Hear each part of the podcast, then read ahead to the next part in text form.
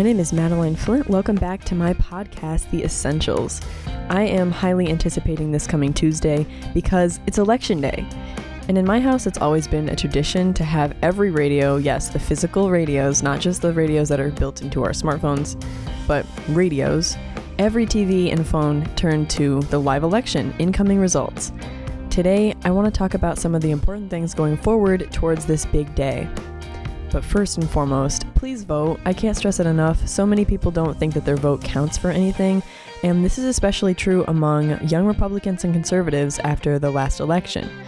They do have their strong beliefs and good morals, but after watching Dumb and Dumber take the office, they lost hope that their votes would have any impact at all in the future. The answer is yes, your votes still matter.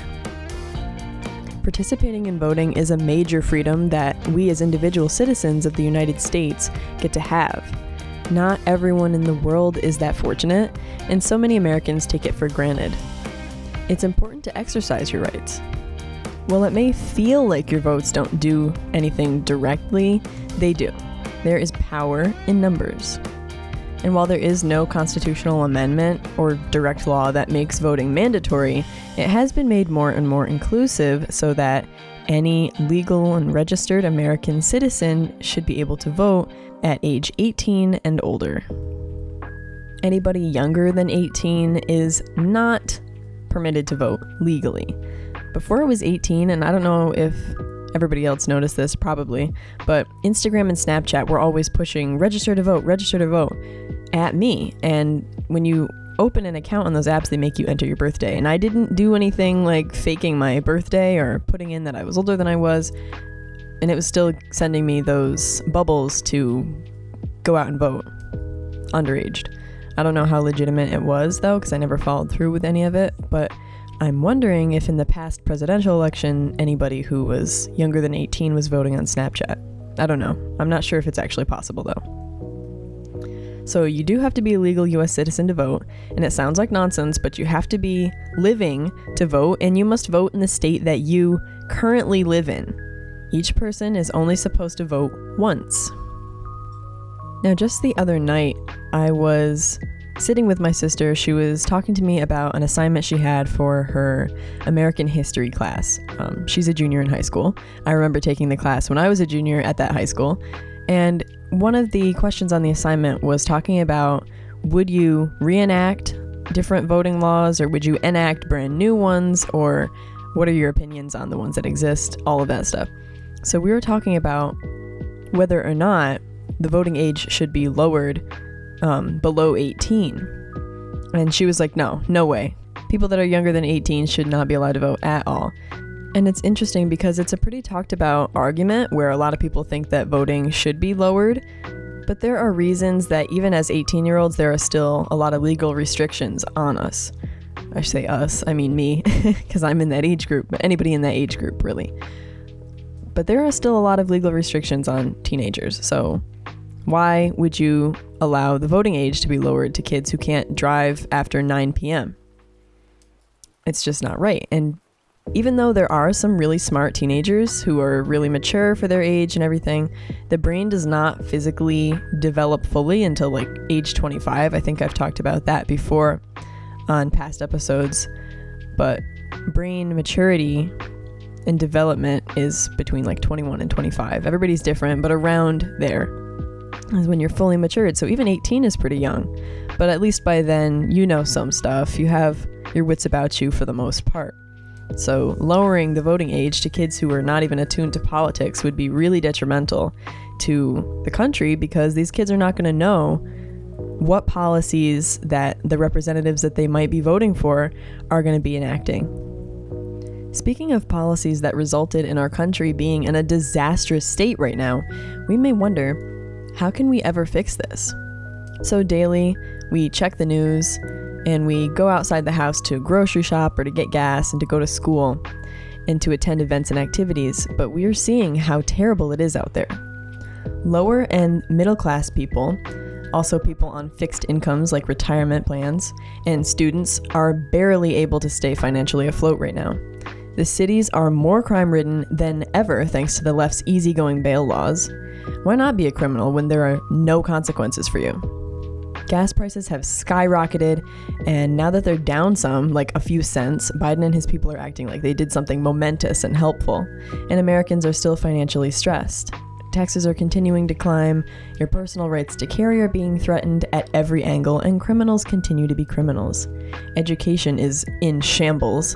The way that the left and public administration have destroyed school structure, especially since the pandemic, is really, really hurting the students. According to an article published on October 31st, 2022, one in three voters say that fixing the economy should be the top priority. And our economy is slipping into a recession thanks to Biden and his admin. Big government spending, and the left loves to do this, is very, very disastrous when it comes to keeping a healthy economy. Of course, the government does not have its own money, so in order to get any money to spend, it has to tax the citizens. So, as taxes begin to increase, food prices begin to increase, equipment and everything that farmers need to continue to grow all of their products so that we can have food in the grocery stores is also beginning to increase. They can't afford what they need, we can't afford the food. What happens when we go to the gas stations is pretty self explanatory. So, all of that stuff combined is very, very financially stressing, and the entire cost of living has gone up. Now, there are a lot of people who would tell you that the way that our economy is going downhill is because of capitalism and how that negatively affects everybody. But capitalism is one of the only systems, if not the only system, that really helps you to be able to prosper financially as an individual based on the amount of work that you're doing and be able to keep that money for you. But we also have the government taxing the people, giving money to other people who can't work. So there's a little bit of sharing. And in some cases, like healthcare, I feel like that is helpful because imagine paying medical bills directly out of pocket. That would be really bad because everything is very, very expensive. But we've gone so far in government spending, and the way that the government is spending the money it's taking from us isn't even benefiting us here in America. We're sending billions overseas to other countries who are just using us, and we have plenty of natural resources right here on our federal reserves. Talking about gas, we could be drilling so that the prices would go down, but instead we're going to Saudi Arabia and other countries and begging them to send us their gas. So that's causing everything to rise because we're importing instead of deporting and we have all the resources to help ourselves. We're just not doing that because of who's in office. We also got super, super involved in the problems that are happening over in Ukraine between Russia and Ukraine, and we're sending billions out to them too. And I still feel bad for all of the civilians on both sides who are being very severely impacted by the war that's raging over there because that really is a devastation to everybody who's just an innocent civilian over there trying to get through their lives. I can't even imagine what that would feel like. So, while America is sending all of our money over there, we're importing gas, which we were not doing under Trump. We were exporting. We were one of the biggest exporters in the world. That's why our gas prices were so good. Our stock market is really fragile, and inflation just continues to rise. So, no matter what, the people are losing money, and nobody wants to lose their hard earned money. So, we're conversing with our like minded friends and family about how horrible everything is and how ridiculous the impending laws passed from the feds to the states are. Picture this everybody's getting all passionate about the changes that they want to see in our country, and then when they're asked about voting, somebody's like, oh, I don't want to. But you want to see changes, right? Voting is the only way to do that because voting directly impacts who is in office. Vote out the people making the problematic laws. People are going to go out to the ballot boxes and they're going to vote. And they're going to vote in people who they think are best going to reflect what they want to see happen in our country. I think we're in for a red wave. And it's also really important to be aware of the current political climate of the country Public policy plays a massive role in all of our lives, right down to the organization of your computer keyboard. And so many people are just so ignorant of the world around them. There's not too much more annoying than trying to reason with an ignorant person, especially a politically ignorant person. Now, ignorant does not mean uneducated, I want to make that clear. This is where the radical left loves to wrongly label and accuse people who mean no harm and who aren't being ignorant and insensitive. If I were to ask a radical left wing college student if they knew anything about the structure of an ATP synthase enzyme and what it does, and they didn't know because, say, they weren't a science major, I wouldn't be like, oh, you're so insensitive to science, you're so stupid and ignorant, you're so unwoke, why don't you get woke? No, they just didn't know, they weren't interested, so they didn't look it up. They're not a bad person for not knowing that.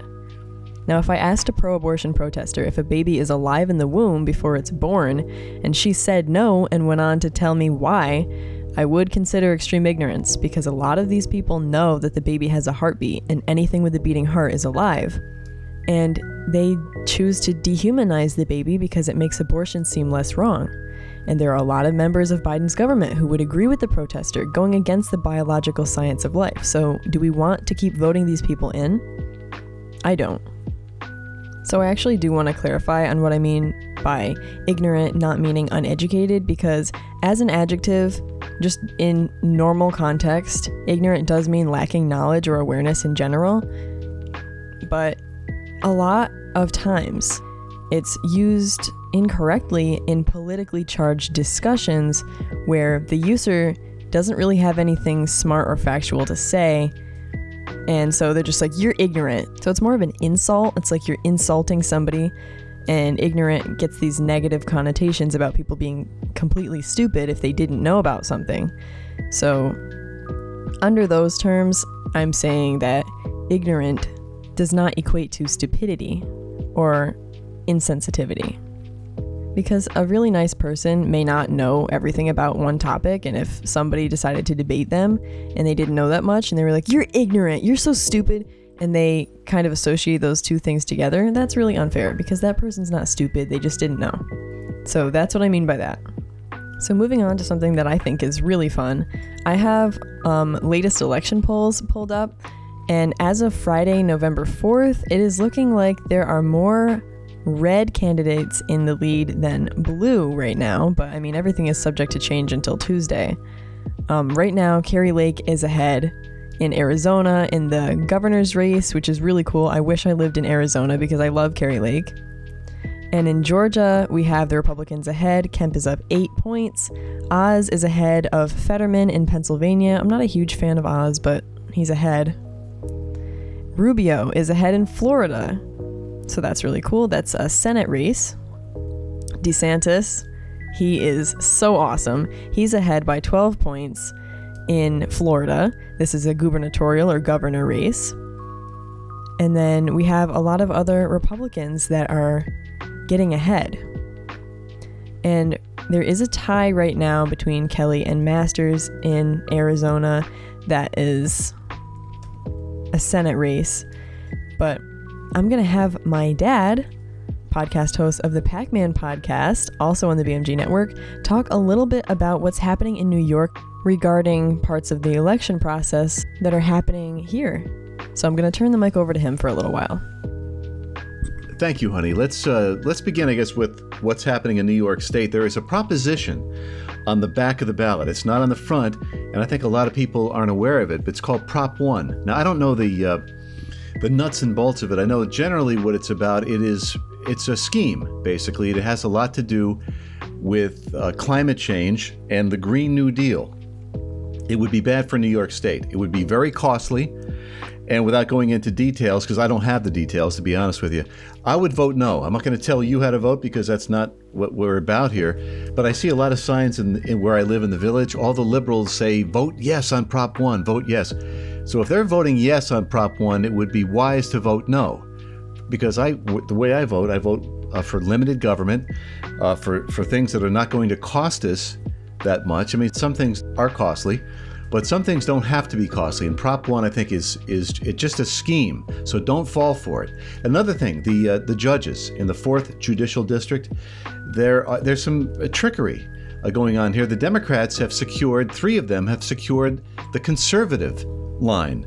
How they did this, I don't know. I don't have the particulars yet, but it would be safe to say if you're if you're a conservative and you want conservative jurists, vote row B. Don't vote on the conservative line. It's too confusing. And I'll give you the, the, the three names that are that are Democrats. These people are Democrats, but they got the conservative line.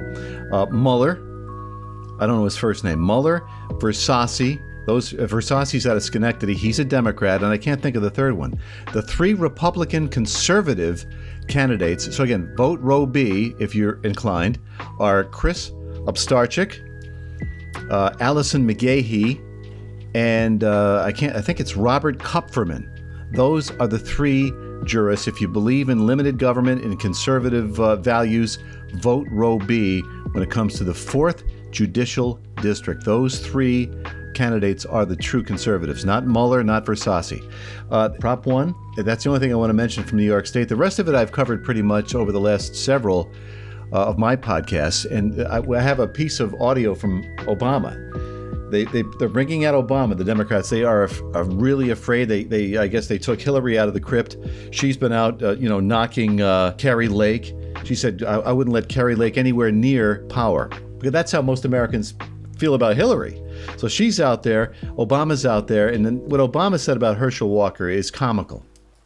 Because these people are so desperate. They know what's going to happen Tuesday. And, uh, but Obama said, I'll give you just a little a tease. I'll synopsize what he said. Basically, he said that uh, if you want politicians, we need to hire somebody who knows about politics. Herschel Walker is not a politician. That would be an advertisement for Herschel Walker. That would be a reason I and millions of Americans would want to vote for him because he's not a politician.